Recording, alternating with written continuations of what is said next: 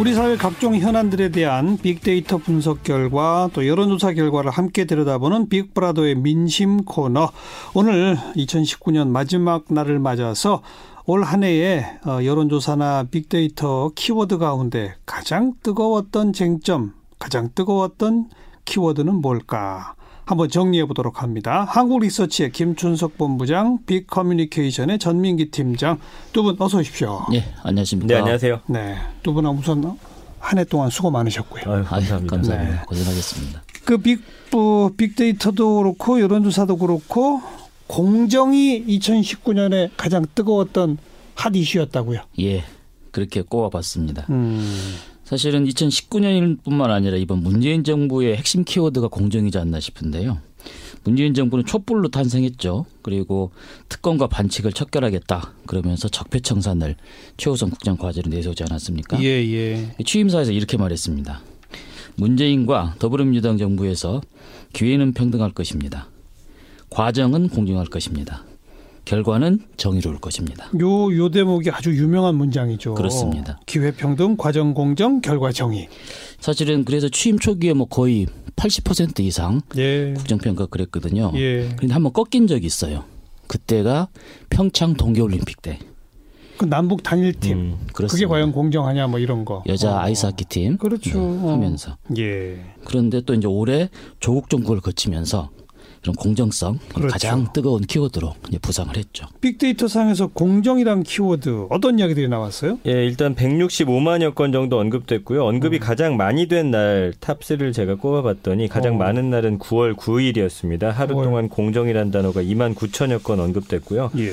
그때 SNS에서 가장 많이 공정과 관련해서 이제 퍼 날라진 글이 뭐냐면 국민들의 명령이다. 조국 위한 조국 사퇴.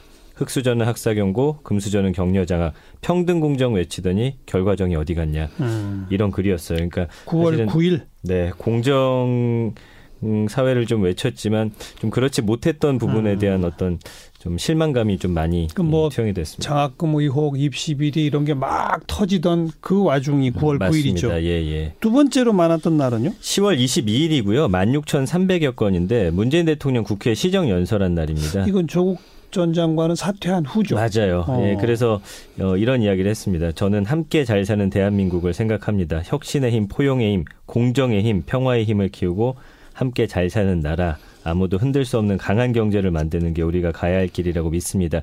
이 문장 자체에 많은 분들이 좀 하트라든지 뭐 예. 여러 가지 예. 공감 버튼을 많이 누르셨습니다. 네. 세 번째로 많았던 날은요. 11월 8일이고요. 11,400여 건인데 공정사회를 향한 뭐 반부채 반부패 정책 협의회 뭐 이런 아. 음, 기사가 나왔었죠. 이때도 문 대통령의 발언이 화제였던. 맞습니다. 음. 그 반부패 개혁과 공정사회는 우리 정부의 사명이라고 하면서 뭐 여러 국민들의 요구에 대한 문재인 대통령의 답변과 의지와 관련해서 공정이라는 키워드가 가장 많이 언급됐고 지역 이념 대신에 이제 공정이 앞으로 좀 정치에 있어서 가장 중요한 키워드가 되지 않을까 예. 이런 생각이 들 정도로 공정과 관련해서 많은 글이 어, 생성이 된 그런 한 해였습니다. 결국 한마디로 조국 사태, 조국 정국으로 인해 대한민국의 2019년은 공정 키워드가 떠올랐다. 그렇습니다. 이거네요. 그렇죠. 음. 뭐 2019년 여론 지형뿐만 아니라 우리나라 진영 논리, 진영 논의에서 가장 크게 영향을 미친 것이 결국 이 조국 장관 논란이 아니었나 싶습니다. 그게 예. 곧 공정성 논란이라고 볼수 있겠는데. 예. 그래서 조국 전 장관의 그 언론 인터뷰나 어, 장관 인사청문회 이런 걸 통해서 적극적으로 해명을 했는데 음. 그런데 이제 여론조사 결과를 보니까 한국리서치 KBS 여론조사 결과에 따르면 의혹이 해소되지 않았다는 답이 59%예요. 예. 그런 노력을 했음에도 불구하고 이제 재판이 진행되겠죠. 기소가 됐으니까 그렇죠. 아, 결과를 지켜보도록 하고 예. 빅데이터 상에서 공정과 관련된 연관 검색어는 뭐가 있어요? 쭉 보면 뭐 국민 사회 정의, 뭐 공정 사회 가치, 선거 이런 단어들 보이는데 음. 어, 좀 추상적인 키워드들이고요. 구체적인 연관은 역시 조국, 검찰, 문재인 대통령 네. 이 정도로 나오거든요. 그러니까 네. 올 한해 우리 사회가 쭉 가고 있는 한 가지 어떤 흐름 자체에서 공정과 관련한 이 세 가지 키워드가 가장 많이 언급이 됐습니다. 네. 그리고 공정이란 단어의 긍부정 감성어는 어때요? 48.1대 25인데요. 일단 공정이라는 단어 자체가 굉장히 긍정적인 좋은 단어죠. 뜻이기 때문에 음. 그렇습니다. 그래서 공정 사회를 좀 바라는 앞으로 좀 향해 갔으면 하는 그런 바람들이 상당히 많았고요.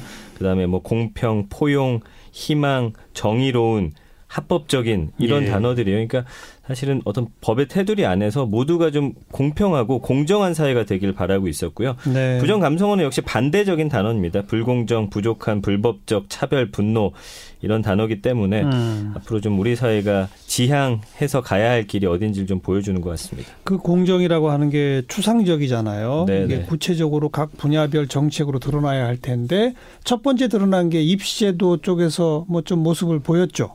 그렇습니다. 그 조국 전 장관 자녀 입학 그리고 그 진학 과정에서 특혜 논란으로 인해서 학생부 종합전형 위주의 그 입시 제도를 좀 바꿔야 한다 이런 문제들이 있었고 이제 이를 이제 대통령이 이제 받아서 교육부에서 논의를 한 후에 어 올해 11월 말에 교육부 장관이 제목이 이래요. 대입제도 공정성 강화 방안. 예. 이런 이름으로 이제 발표를 했는데 핵심이 그거죠. 소율 어, 소재 주요 한 16개 대학의 전형을 어, 정시로 한 40% 이상은 확대한다. 이런 이제 방침을 예. 내세운 거죠. 예. 근데 사실 뭐 입시제도라는 것은 하나의 기준으로 어떤 제도를 바꾸고 할 수 있는 그런 성격이 아니지 않겠습니까?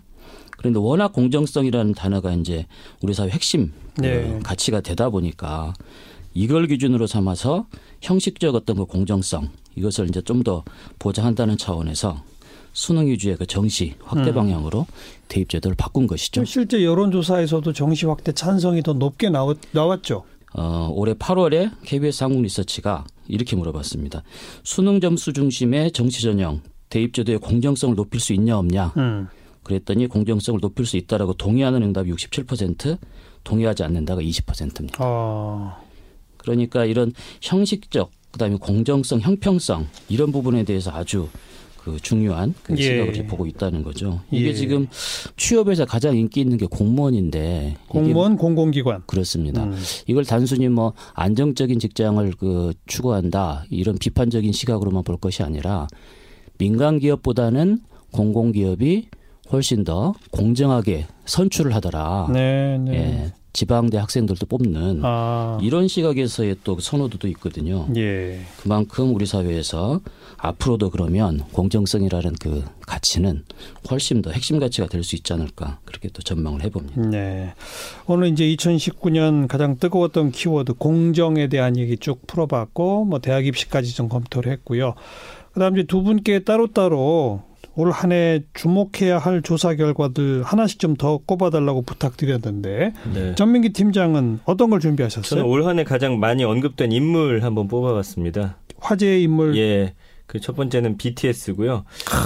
1년 동안 언급량이 1억 6,200만 건이에요. 우리나라에서만 저희 빅데이터 분석한 이후에 이렇게 많이 언급된 건 처음 봤습니다. 이거는 2등하고도 비교가 안될 아, 거예요. 비교가 안 되는 정도가 좀 굉장히 심할 정도예요. 1억 6,200만 건. 예, 그 빌보드 200 차트 1위 했고 핫 100 차트 8위라는 놀라운 성적 냈고 예. 그다음에 미국 3대 어떤 music award로 꼽히는 빌보드 뮤직 어워드에서도 또 2관왕 했죠. 예. 그리고 뭐 미국뿐만 아닙니다. 영국에서도 오피셜 차트 정상 차지하면서 네. 21세기 비틀즈라는 찬사를 받기도 했는데 예. 아마 내년에도 계속되지 않을까 싶네요. 아, 중요한 건 BTS는 이제 시작이라는 되는 거예요. 예, 맞습니다. 어. 긍부정, 긍정이 뭐 압도적이겠죠. 예, 76.7 대 13.1이에요. 왜 BTS를 좋아하는지 보여집니다. 예, 바라만 보고 있어도 그냥 행복하다. 음. 멋진 무대. 멋있다.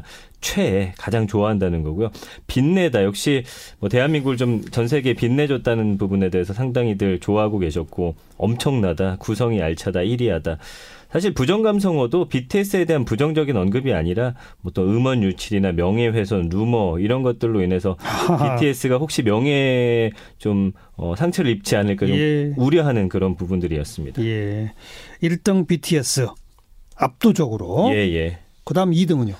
송가인 씨인데요. 아, 트롯 송가인. 열풍이 정말 대단했습니다. 몇 예. 건이에요? 138만 건인데 와, 앞에가 1억 6천인데 예. 2등이 138. 이게 적어 보이지만 138만. 음. 사실은 유명 연예인들이 1년에 한 20만 건에서 많아야 어. 5, 60만 건인데 이것도 사실 대단한 수치거든요. 그러네요. 예, 뭐 미스 트롯 우승하면서 전 어떤 국민적인 지지와 사랑을 받고 있고 또 걸쭉한 예. 사투리, 또 털털한 성격 거기에다 또 창을 했던 그 어떤 목소리까지 예. 정말 모든 부분이 또 사랑을 받았습니다. 네.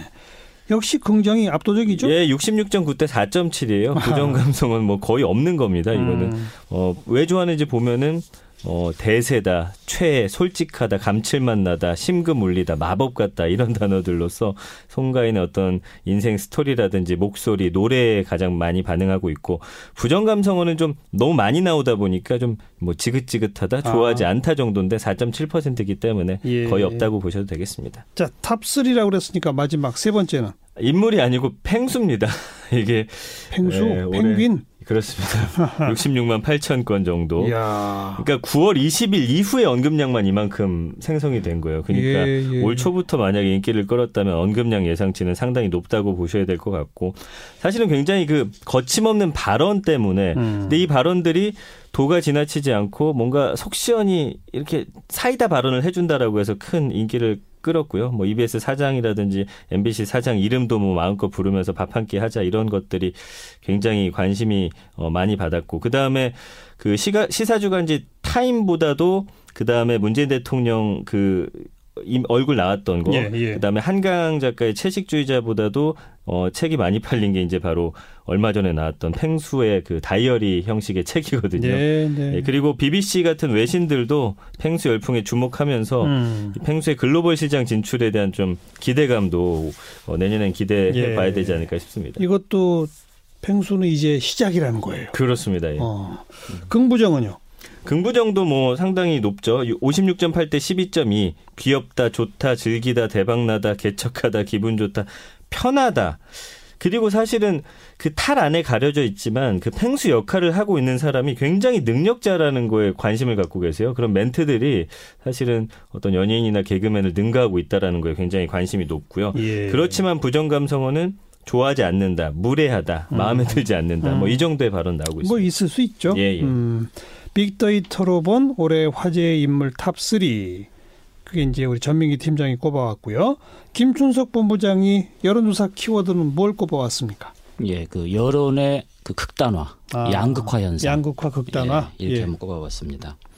올해의 그 정치 사회 분야 여론의 주요 특성, 이것을 어, 단어로 말해 본다면 광화문, 서초동 그렇죠. 예, 이렇게 될 거로 예. 어, 이야기해 볼 수 있겠는데요.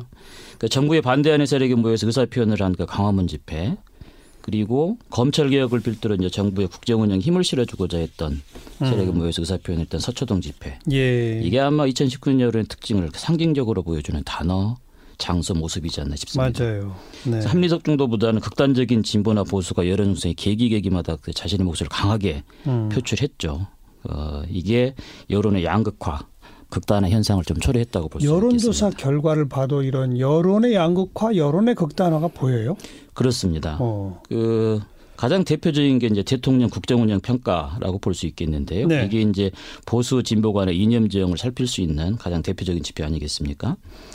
그런데 이제 올해 그 대통령 국정운영 평가가 1년 내내 사실 거의 변동 없이 긍정 평가 한 45% 내외, 음. 부정 평가 한 45% 내외. 아주 팽팽했습니다. 예. 예. 사실 올해 여러 정치적인 사건 또는 뭐 경제적인 문제에 대한 논란 또 뭐 대외 어떤 그런 부침 그 국정운영 평가로 보면 사실 변동성 있을 만한 요소들이 꽤 있었거든요. 조국 사태도 있었고 네. 네. 그런데도 사실은 큰 변화 없이 1월부터 12월까지 이렇게 팽팽하게 왔다. 음흠. 조국 사태가 있었을 때마저도 한 3%에서 5% 내외 정도 좀 떨어졌다가 다시 또 어, 회복이 됐어요. 예. 정당 지지도도 마찬가지입니다. 정당 지지도도 더불어민주당은 40% 내외, 자유한국당은 20% 내외. 두 양당 간의 격차가 한 20% 포인트 정도로 음. 1년 내내. 물론 요 이제 한국 갤럽 그 정기조사 결과입니다. 예. 그 변동성이 거의 없이 결집하고 어, 두 진영 간의 어떤 그런 여론이 크게 흔들리지 않는 음. 이런 모습으로 보여졌다 이렇게 볼 수 있겠습니다. 그러니까 양쪽 진영으로 완전히 결집해 있으니까 그게 양극화다. 그렇습니다. 아, 최근에 통과된 그 공수처 선거제 이런 현안에 대한 반응 평가에서도 역시 여론의 양극화는 확인되나요? 그렇습니다. KBS와 한국리서치가 이번 달 그 12일과 13일에 이틀에 걸쳐서 이제 전국 성인 1,001명을 대상으로 모바일과 웹 조사를 아, 했는데 이렇게 예. 물어봤어요. 예. 자유한국당을 제외한 4 플러스 1 협의체에서 선거법 개정안 및 공수처 법을 처리하는 것에 대해 어떻게 생각하십니까? 이게 물론 이제 통과되기 전에 물어본 거죠. 예. 찬성 52% 반대 34%입니다. 음. 이 전체 결과만 보면 사실은 뭐 극단화 됐다라고까지는 볼 수는 없겠죠. 하나의 찬성이 좀 우세한데요. 예, 그렇죠. 어. 그런데 이걸 이념 성향별로 한번 살펴보면 음. 아주 뚜렷합니다. 그 차이가. 그 진보 같은 경우는 찬성이 80% 반대가 12%예요. 아. 그런데 보수는 찬성이 22% 반대가 66%입니다. 네. 그러니까 네. 진보와 보수 간의 입장 차이가 아주 확연한 거죠. 여기서 진보냐 보수냐는 역시 물어본 거죠. 그렇습니다. 이념 성향을 물어본 거네요. 보수입니까 이렇게 물어본 스스로 거죠. 응답을 한 아, 거죠. 알겠어요. 예. 예. 그리고 또 하나 지표가 이제 문체부가 3년 또는 5년마다 전국 한 5천여 명 대상으로 그 의식 가치관 조사를 하는데요. 올해 우리 사회에서 가장 큰 갈등이 뭐냐고 물어보니까 이념 갈등이라는 응답이 91% 어. 가장 높았습니다. 1등이에요. 그래서 그렇습니다. 예. 이게 이제 3년 전에 2016년에 조사했을 때는 이제 5위였거든요. 주로 네. 이제 빈부 갈등이나 이런 경제 갈등이 컸었는데 예, 예. 그걸 밀어내고 지금 이념 갈등이 1등으로 꼽혔죠. 음. 이렇게 이제 정치권에서는 정당과 정파 간의 싸움, 그다음에 시민들 사이에서는 진보와 보수 간의 갈등 이것이 참 그 2019년에 여론 지형을 어, 특징 짓는 가장 큰 특징 중에 하나가 되지 않나 싶고요. 예. 그래서 지금 뭐 정치권에서나 대통령도 계속 통합, 소통을 이야기를 하고는 있죠. 내년부터는 이런 말들이 예. 제대로 좀 실천으로 행동으로 옮겨졌으면 좋겠습니다. 돌이켜 보면 2016년엔 탄핵이 있었고 예. 17년에 대통령 선거, 18년에 지방 선거 매해 뭔가 이렇게 갈등 사안들이 이어진 거예요. 예. 사실은 게다가 올해는 선거법 공수처법 패스트트랙 둘러싸고 여야의 극심한 대결 음, 그 중간에 조국 사태로 불을 질렀죠. 그렇죠. 지금 그 극단에 와 있는 것 같고 내년 총선 지나고는 좀 뭔가 아 달라지지 않겠나 예. 기대를 해봐야죠. 기대는 해봐야 되겠죠. 네. 김춘석 본부장, 전민기 팀장 두 분 다시 한번 올 한해 수고하셨고요. 새해 복 많이 받으세요. 고맙습니다. 예, 감사합니다.